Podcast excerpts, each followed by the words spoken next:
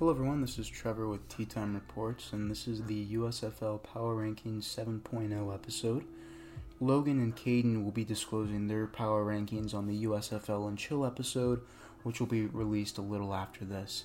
Um, probably an episode or two later. I'm not too sure yet. We'll see how it turns out.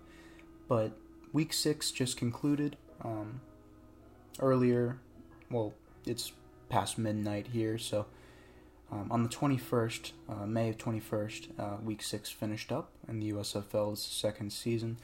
And I'd like to talk about my power rankings and predictions for week seven, um, but also just talk about some stats and some impressive things that I saw this past weekend. This was a really good weekend of football, um, especially for the USFL.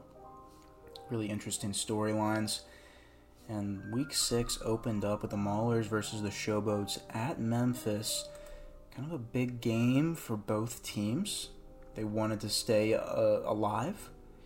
Um, and the Memphis Showboats shut out the Pittsburgh Maulers 22 to 0. Um, it was a one sided affair completely all the way through. Pittsburgh didn't score a single point all game, obviously. Then Memphis scored three in the first quarter, 16 in the second quarter, and then three in the third quarter, and then zero in the fourth quarter. Um, this was a very special game because of the record set by Derrick Dillon. Shows off elite speed, accounts for 219 all purpose yards in this game. Um, he had a 109 yard um, missed field goal return touchdown and it was beautiful. It really was. Let me give you the some more stats on the game here. Um, the turnover battle, Memphis won it. They had more completions in the air, more pass attempts in general. Which you know what? Even if you're not getting good completion percentage, you need to just take shots. And Pittsburgh wasn't doing that all game. Memphis dominated time of possession in this game with 34 minutes to Pittsburgh's 25. And you can't win games like that by any means. And that was uh, Memphis's. Uh, Memphis. That was the Memphis Showboats' third game in a row they've won. They're now three and three on the season, and the Pittsburgh Maulers fall fall to two and four. They're they're nearly gonna have to call it quits if they go to two and five. They're not gonna make the playoffs. And then the second game on Saturday, which was the 20th of May, was the Birmingham Stallions playing at uh, Ford Field against the Michigan Panthers. The Birmingham Stallions won 27 to 13. Michigan fell to 2 and 4 while the Birmingham Stallions go to 4 and 2. And this game was very fun to watch as well. Alex McGough is magic. Um, he is the Johnny Manziel of this league. He had three he had three touchdowns, really efficient in the air. Um, just all around their offense. He's their leading rusher. He has 12 passing touchdowns in six weeks, plus the three rushing touchdowns, and I think he has over 200 rushing yards for the team. Now, CJ Marable had 100 yards rushing in this game, and he was very solid for them as well the Stallions' defense is what really also stood, stood out to me. They're missing Scooby Wright. They're missing some pieces on that defense, but they still consistently keep teams to very underwhelming scores. And the Panthers were trying to drive here and there, but they were just getting shut out in the red zone. Just something to think about. Um, Alex McGough had just a, a great game in general, I just, yeah. Uh, Frank Ginda, the linebacker for the Michigan Panthers, had 18 tackles, one forced fumble, and a half sack in this game. Um, he, he was all over the field. Frank Ginda is a premier linebacker in this league, and he deserves a shot next year on a practice squad. He's been all over, so maybe he wants to be a dominating name in this league. But let me just say this he is one of my favorite players I have ever watched. Uh, he is has that grittiness. He's the captain of that defense. He's a tackle machine. Great form, great angles that he takes. He is the leader of that defense. Him and Breeland Speaks were wreaking havoc. but they just weren't able to get it done because their offense stuttered. Josh Love had a mid game. Him and Cole Hikutini, the tight end, have a good connection, but Josh Love misses and has too many error throws. I wanted to see Barriere in there. You know, he was at that QB2 spot, but, you know, they kept Josh Love in, and, you know, he had a good first half. He did. But, you know, towards the tail end of the game, that's when Alex McGough and the Birmingham Stallions pulled off with the win. And um, Josh Love, you know, fourth game in a row they've lost. I don't know when they're going to make that change at quarterback. Um, but they're two and four now. They can't afford to lose another game. So it's going to be an interesting topic of discussion to see what the Michigan Panthers decide to do going into week seven. Um, but I, again, we'll have to see. And if it doesn't look promising, um, they're definitely probably going to go three and seven again. I mean, I, I, I don't know what else to say. The they have the defense. They just need the offensive weaponry, and they have Trey Quinn, who had a sneaky 100 yard game, and he's very good. They have Joe Walker. They have good tight end depth. It's just that quarterback position and some of the play calling from the OC that's the problem for the Michigan Panthers.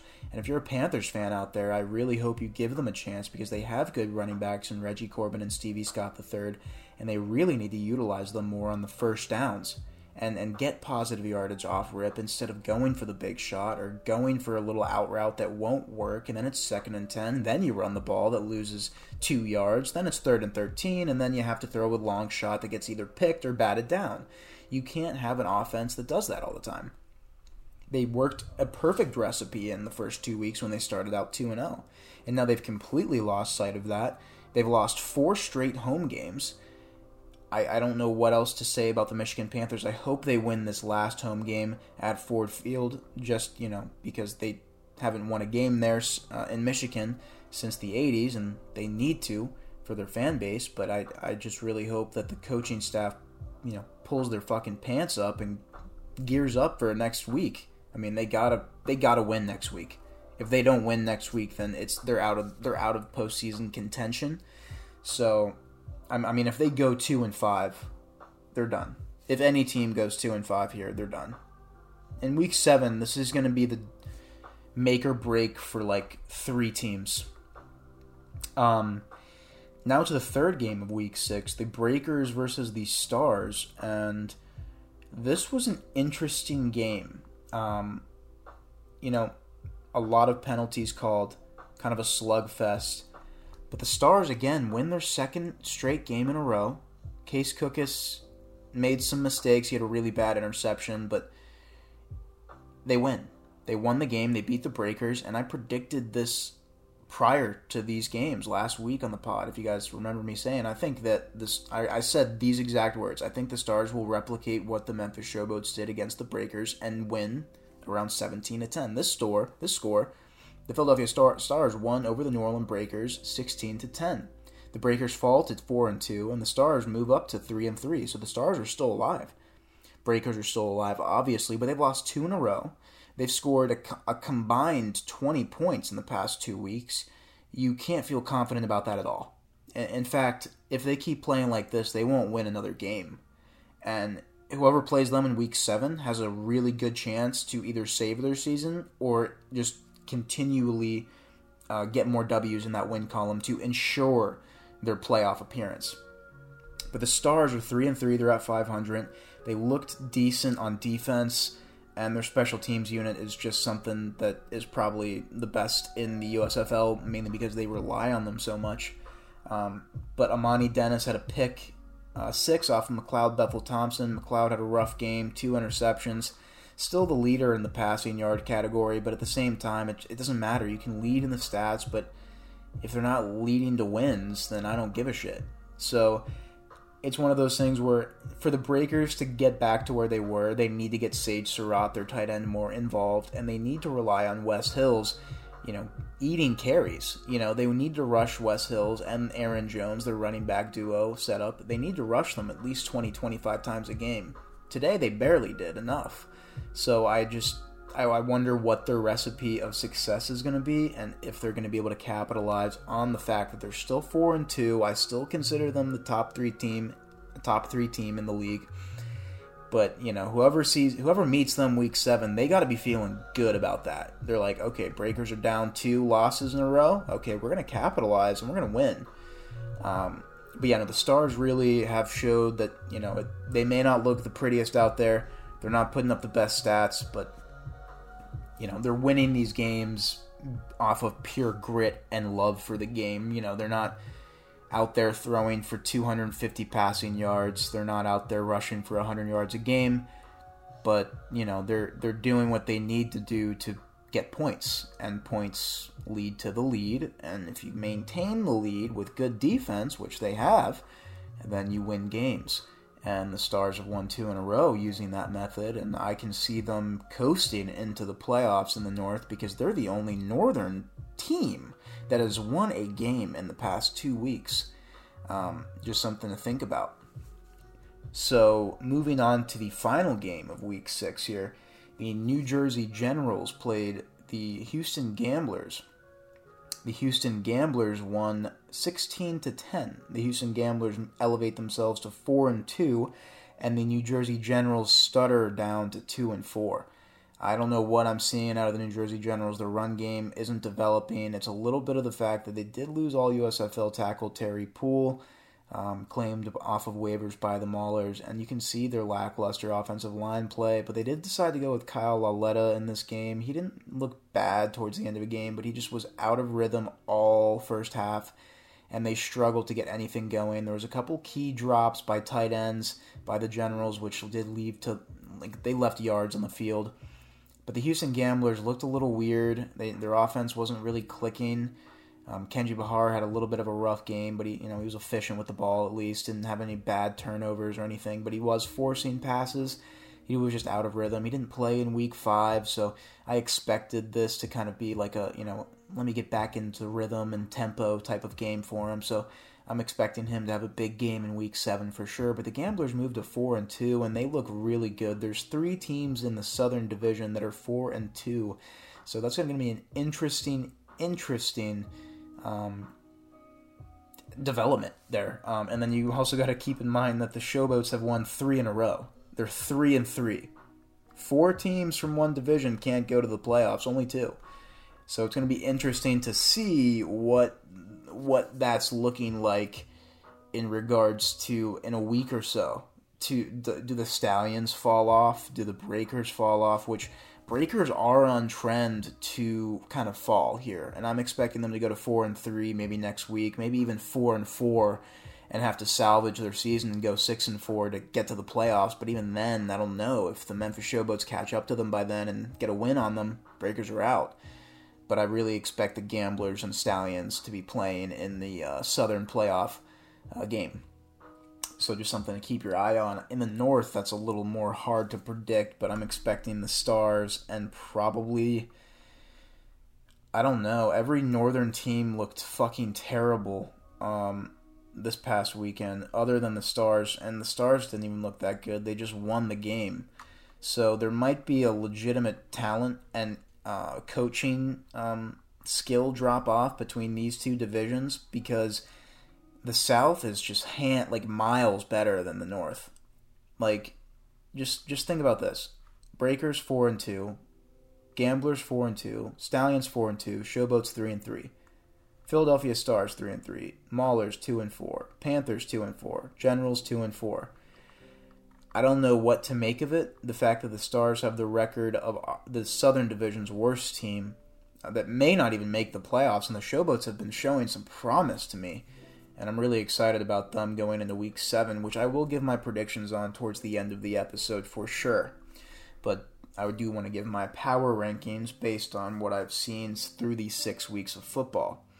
And if you guys are curious why this episode, like the the the number is one ahead of the week, it's mainly because I started one week ahead of the season giving my predictions. So 1.0 be- came out before week one. So just something to give you reference on. But my power rankings going into week seven after week six here, after what I've seen, I'm going to go Birmingham Stallions at one, Houston Gamblers at two, New Orleans Breakers, excuse me, Philadelphia Stars at three, New Orleans Breakers at four, Memphis Showboats at five, New Jersey Generals at six, Pittsburgh Maulers at seven, and Michigan Panthers at eight. Um, I just think that makes logical sense. I can't put this. I, I can't put the Breakers over the Stars because the Breakers just lost to the Stars, and the the Stars are the best in their division, and the Breakers are not. Uh, they're tied for best in their division, but they just got beat by them. So I can't I can't put the Breakers over the Stars because they just got beat by them. And I know it wasn't a convincing win, but it was still a win. I can't I can't do that. Like that just defeats the entire purpose of the rankings. The Stars just proved that they're a better team than the Breakers. So every team that has beaten the Stars can theoretically beat the Breakers. So that's why I'm, I'm going to move the Breakers down to that four spot. Um, and then the Showboats just they deserve to be at five. I would put them at four, but they're three and three, and the Breakers are four and two. So there's still a difference, but if the Showboats can get to a four and three, if they can go for, get to four and three after week seven, and the Breakers fall to four and three, I think the Breakers are the worst team in the South, and that is like, like that's hard to even say. It just goes to show you how good the Southern Division in the USFL is. Um, but briefly, I would like to shout out the Player of the Week um, that I voted for in every category which is on Twitter, and you guys can vote for this player of the week in on offense, defense, and special teams every week on the USFL uh, account on Twitter with a poll. I voted for Frank Ginda for defensive player of the week. I just think he was a dog. Right now he's tied up with uh, Kyahva Tezino. Um, and then for special teams player of the week, I obviously voted for kick returner Derek uh, Dearic or Derrick Dillon. He's taking the lead there for sure. He's going to be that He's going to get that award. Then Offensive Player of the Week, I voted for Alex McGough because he went off, guys. He was 19 of 24 completions, 133 passing yards, 82 rushing touchdowns, and three touchdowns total. Respectable nods. Wide receiver Trey Quinn for the Michigan Panthers, seven catches, 108 yards. Wide receiver Corey Coleman for the Philadelphia Stars, six catches, 76 yards, 12.7 yards per catch and then running back Mark Thompson for the Houston Gamblers, 88 rushing yards and one touchdown. And then for special teams, I would like to just shout out, obviously, these guys as well. Uh, kick returner Der- Dearic Dillon, two returns for 158 yards, kick six return touchdown. And then kicker Nick Vogel, three for three, 38 long, 10 points. Kick returner Eli Stove, five returns, 129 yards, and a 35 long. Kicker Luis Aguilar, 3 of 4 with 10 total points. And then for the defensive side, linebacker Kyahva Tezino with 16 tackles, 11 solo tackles, 2 tackles for loss. Linebacker, and then Kyahva Tezino plays for the Pittsburgh Maulers linebacker. Linebacker Frank Ginda for the Michigan Panthers, 18 tackles, a half sack, and a forced fumble. Cornerback Amani Dennis for the Philadelphia Stars, 4 tackles, 1 pick, and 1 touchdown. It was a pick 6. And then linebacker JT Tyler out of Princeton. Loved this guy all year. Um, linebacker for the Houston Gamblers. Five tackles, three solo, one tackle for loss, and three pass deflections, I believe. Yes. Yep. He had a great game, too. But overall, like I said, the scores between these games the Memphis Showboats won over the Pittsburgh Maulers 22 0. Birmingham Stallions won 27 13 over the Michigan Panthers. Philadelphia Stars won 16 10 over the New Orleans Breakers, and the Houston Gamblers won 16 10 over the New Jersey Generals. So a really fun week of USFL football for sure. A lot of really cool plays, a lot of, um, you know, a lot of really interesting storylines panning out. Teams are falling, f- fumbling the bag, um, at, at a crucial part where you can't be losing games right now it's to that point where you know you're in that midway section of the year. You're honestly past that now. You got to win out if you want to make it. And from what I'm seeing, um, week seven is going to determine so much, guys. Like this is actually so far the biggest scheduled like week um, for for all these teams. In all honesty, and excuse me, while I just grab a little sip of water here.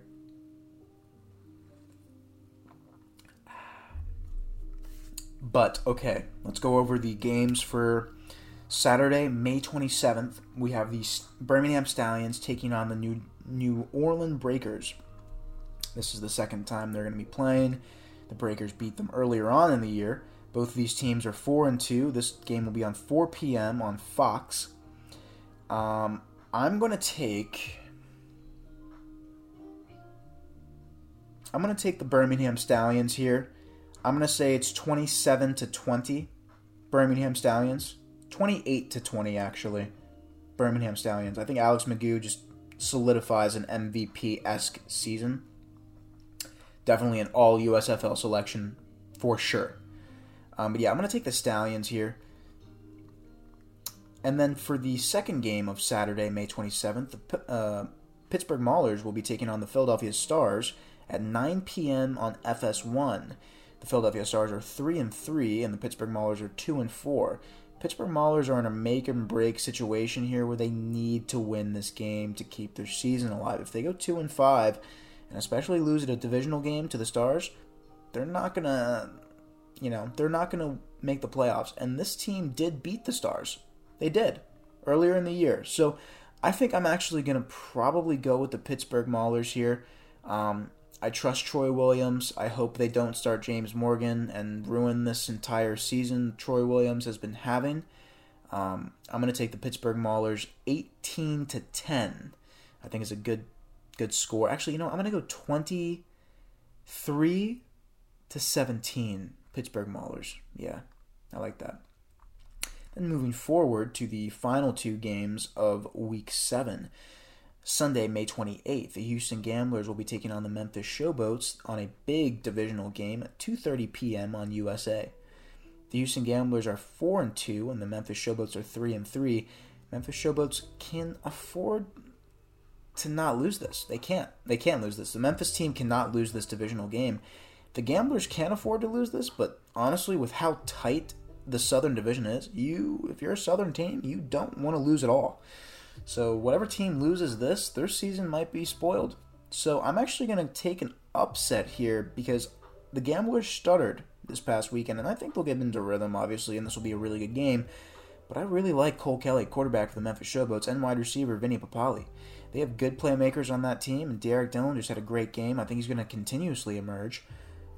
Juwan Washington, you know, as their running back. Kerrith Whyte should be back. I'm going to take the Memphis Showboats here. They've won three in a row. They're going to make it four in a row, and it's going to be 21 to 10. Memphis Showboats. I like that. I like that. And to the last game of Week Seven here, the Michigan Panthers will take on the New Jersey Generals at 5:30 p.m. on FS1. This is a big game here um, for both of these teams. First of all, I think this is Michigan's last home game of the year they have to win.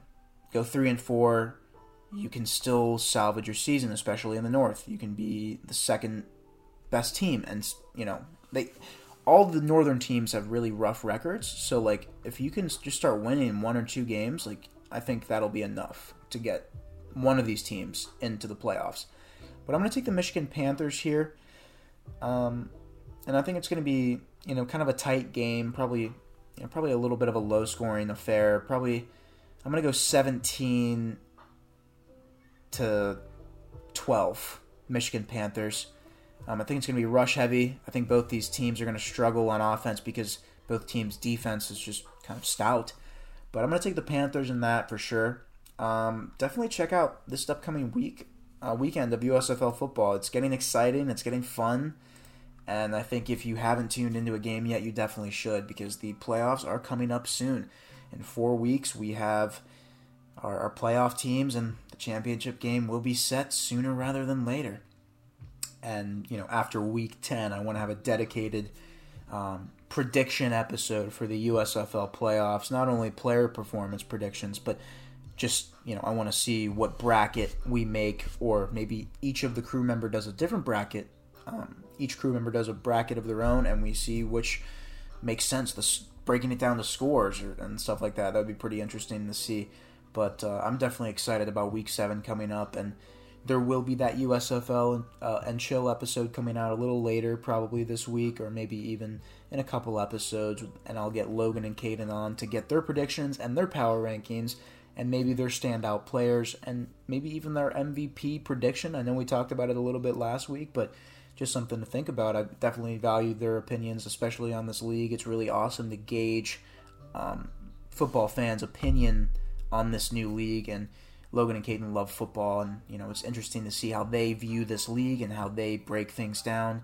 Um, and I definitely value that conversation, especially if we're able to bring that to y'all out there. And I think this is a perfect way to just say thank you guys so much for the support and um, thank you for the listens and the follows. And we really, we really hope that you'll continue to support this show and, and continue to follow us and uh, maybe even continue to learn with us and enjoy the journey for sure because there's a lot that we want to bring to you and, and, and want to converse and discuss and have authentic uh, podcast episodes based on real topics with sports, movies, film, history, you know, our passions, and, and obviously our anime and show reviews. There's so much that we want to bring to you guys, and we really appreciate all the support. Make sure you check us out on Instagram and Twitter at Tea Time Reports. And I'd like to shout out my homie Dale's business, Dale's Automotive Cleaning Services. His Information is on our Instagram and our Twitter, so if you guys need any information, if you're in the Manatee or Sarasota County area, that man will give you a great detailing on your vehicle. So definitely get that a look up and uh, shoot him a little text. Shout out to you, Dale. Shout out to all the boys out there, and much love to you if you're listening right now. Thank you guys so much, and you take care. Peace.